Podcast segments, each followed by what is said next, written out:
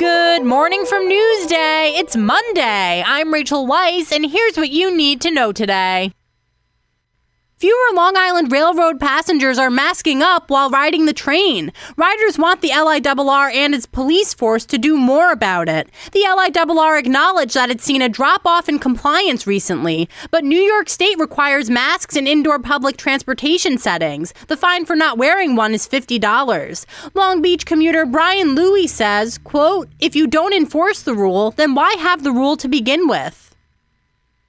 Health experts warn recovering from COVID 19 doesn't provide enough immunity to ward off future infections without being vaccinated. According to a study released by the CDC, people who recovered from COVID and were not vaccinated are more than two times more likely to be reinfected. That's compared to those who were vaccinated. The new information comes with pressure mounting to boost the number of people vaccinated. The Delta variant has led to a surge in cases nationwide.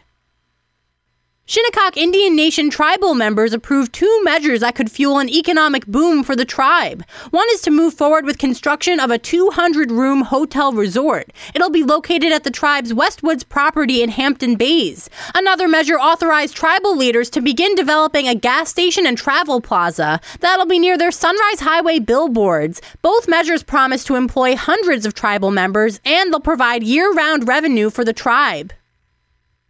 And here's what else is happening around Long Island. There are lions in the Hamptons. The Tusk Lion Trail 2021 is a curated collection of life size lion sculptures. There are a dozen of them out east. The goal is to raise awareness of the dangers that threaten lions. The sculptures will later be auctioned off to raise money for conservation projects. Last month, Chonky Cookies opened in Lindenhurst. The shop offers hefty, hand sized cookies. They're stuffed with everything from marshmallows to cotton candy. A bestseller is the Bada Bing. The raspberry almond treat is stuffed with an Italian rainbow cookie. That's it for today. Check out these stories and more at Newsday.com. We'll see you tomorrow.